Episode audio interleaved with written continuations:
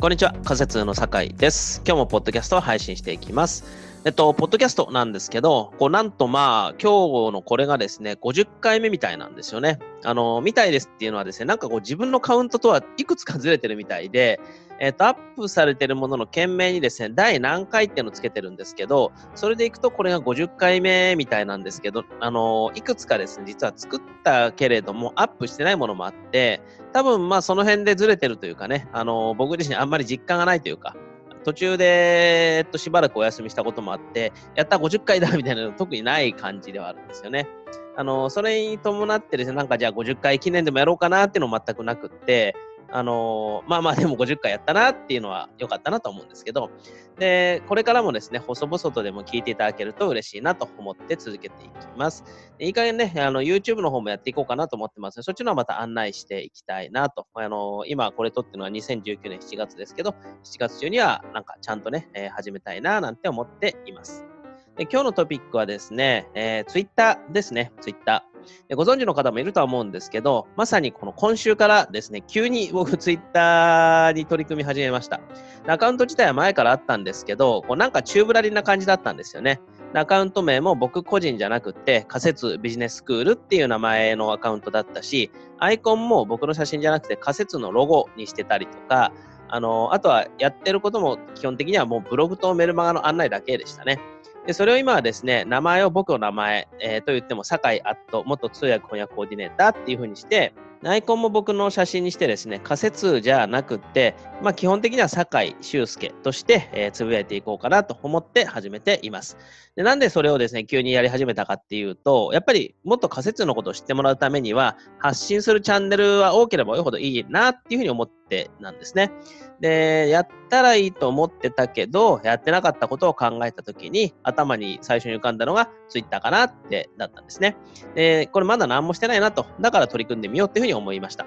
で普段から言ってることなんですけど、これまでと同じようなことしかやってなければ、これまでと同じような結果しか出ないのは当たり前の話で、で、今とは違う結果が欲しい。であれば、今までやってこなかったことに取り組んでみるしかないんだよなってことですね。で、僕は仮説の受講生さんを倍にするという、これまでない結果が欲しいしいので、じゃあやってなかったこと何かな、ツイッターかなと。で、取り組もうという、そういう考え方で始めました。でもそもそも僕はですね、毎日ブログとかメルマガ書いてる割には、こう、書くは同じなんですけど、ツイッターは自分には向いてないと思ってたんですよね。で、周りの人にもそう言ってました。僕、ツイッターあんまり向いてないんですよねって言ってたんです。というのはですね、ブログとかメルマガっていうのはある程度の文章量を書けるんで、書きながら思考を整理して、こう、表現考えながら書けるんですけど、ツイッターは文字制限もあるじゃないですか。で、どうしても直接的に書かなきゃいけないとか、ストレートな物言いしかできないんじゃないかなって思ったんですね。でだとすると、僕のスタイルと合わないんじゃないかと、そう思ってました。Constituição. で、これは実際に取り組み始めてすぐ分かったんですけど、結構いろいろ書けるんですよね。こう1、1ツイートの文字数制限はあるんですけど、そのツイートにさらに返信っていう形で自分のツイートを追加していくこともできるし、そうすると結局、こう、話の流れ切れずにそのまま、こう、補足とかもどんどんできるんだなっていうところです。それがまずやってみて思ったことでした。これ使ってる人にとってはね、当たり前の話だと思うんですけど、僕は知らなかったんですよね。これがもうまさに知らないだけで損をするって話だと思いますけど、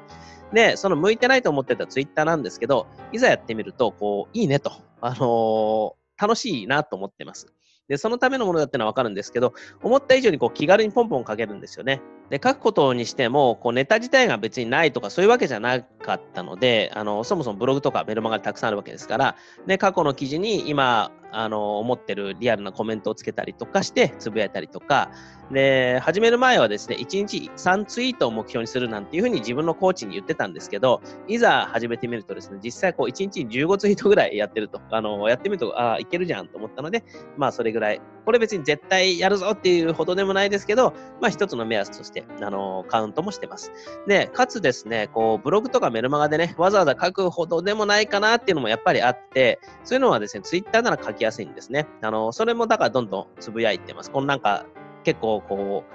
なんだろうな、いい動画だなと思ったりとか、いい話だなと思ったらそれリツイートしたりとかですね。でそういう意味で、ツイッターだからこそというか、ツイッターだけで言ってるトピックとか話もね、結構あるので、えー、またフォローしていただけると嬉しいなと。で、これがメディアをいくつも持っておくいい点の一つだなっていうふうに実感をしています。あとはですね、Facebook だと友人申請とかって多少ハードルがあると思うんですけど、こう Twitter は基本的に勝手にフォローする感じなので、気になる人どんどんフォローすればいいので、それもいい点だなと思いました。なので、Facebook ではね、つながってない通訳者さんとか翻訳者さんとも Twitter なら、こう、つながってるとか、まあ僕はフォローしてるとかね、向こうはフォローしてくれたりとか、そういうことも結構出てきてます。で、誰かのツイートにコメントをつけてね、リツイートしたりとかいうのもなかなか楽しいなというふうに思っています。ここ、交流が生まれるんですよね。あのー、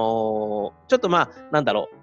違いますねとか公開討論が始まるのもちょっと怖い気もするんですけど、今のところはそれもなく、まあそれもね、別にこう、こう思いますよっていうやり取りができると、それはそれで面白いかな、楽しいかなと思ってますけど、で、いざ始めてみるとですね、やっぱりこう数字とかも気になるんですが、あの、今、僕のアカウントフォローしてくれてる人が200人ぐらいですね。で、その、僕がフォローしたりとかしている、つながってる周りのね、ツイッターやってる翻訳者さんとか通訳者さんとか見てると、中にはですね、数千人とかフォロワーがいる方もいて、すげえなと。これ芸能人でもないのに、こんなに、あの、フォローする、フォローしてくれる人いるんだなーってすげえなって思うんですけど、で、また見てみるとですね、その人のツイート数がですね、もう十何万とかね、何十万とかって話で、これまたすごいなと思ったわけです。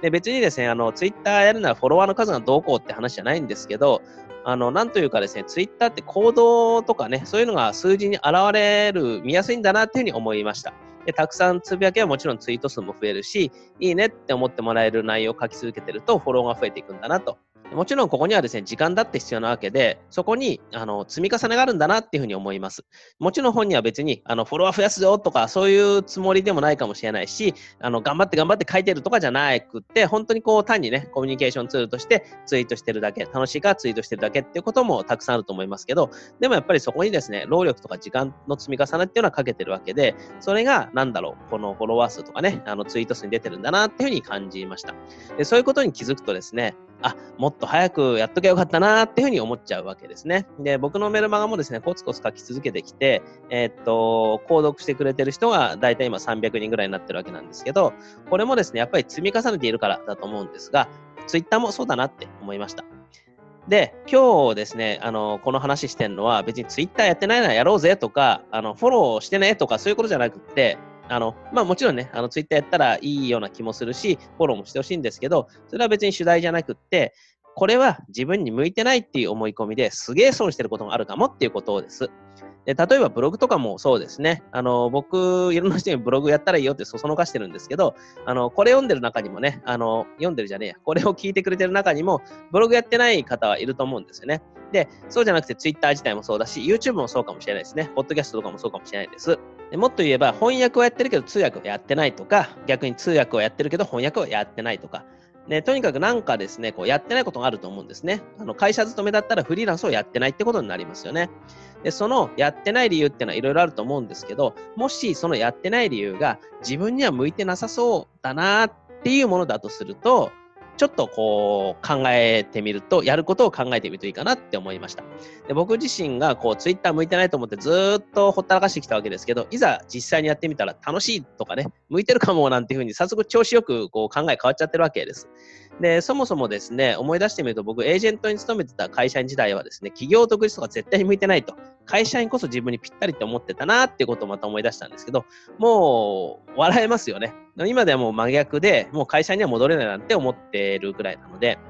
なので、こう、通訳や翻訳っていう仕事もそうなんですけど、趣味でも何でもいいんですけど、皆さんがね、やりたいなとか、でも自分に向いてなさそうだよなとか、やったら良さそうなんだけど、向いてなさそうなんだよなっっていうことでやってないことがあるとしたら、ぜひちょっとだけ取り組んでみたらどうかなっていうふうに思います。でちょっとやってみると本当に向いてないのか、案外そうでもないのかすぐわかると思うんですね。で、あれ？これ案外できるかもなって思ったら、もうちょっとだけ続けてみればいいし、もし逆に、あ、これ本当向いてないわっていう痛感したんだったら、もうやんなくてもいいとは思います。でもその場合も、こう、もうはっきりとね、向いてないっていう自覚があるんで、やったらいいと思ってるんだけど、とか、やりたいと思ってるんだけどっていう、こう、なんていうか、未練というかね、そういう後ろ髪引かれる思いから、こう、解放されるというか、そういうのはすっぱりさよならできるので、すっきり諦められるんで、もうそれだけでも価値はあるんじゃないかなっていうふうに思います。もちろんね、そこで向いてないと思ったけど、やりたいから頑張ってみようかなっていう選択もあると思いますし、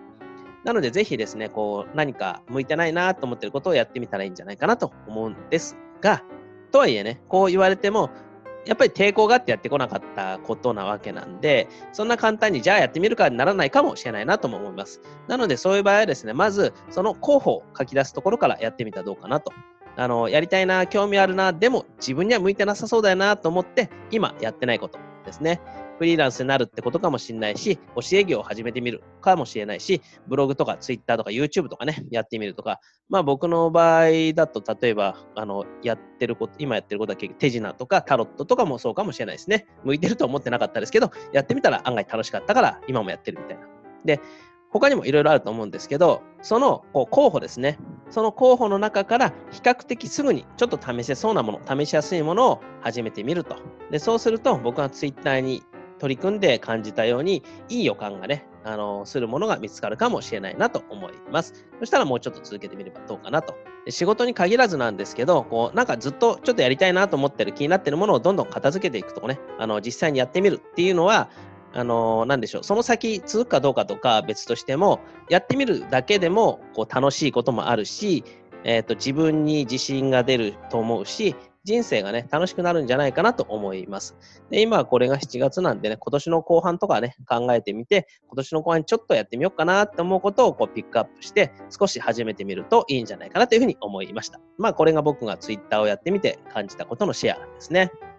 以上、今週の仮説ポッドキャストでした。仮説ポッドキャストでは質問相談を受け付けています。質問や相談はホームページのフォーム、またメルマガについているフォームからぜひお送りください。感想なども大歓迎です。それでは今日も聞いていただいてありがとうございました。良い週末をお過ごしください。それではまた次回。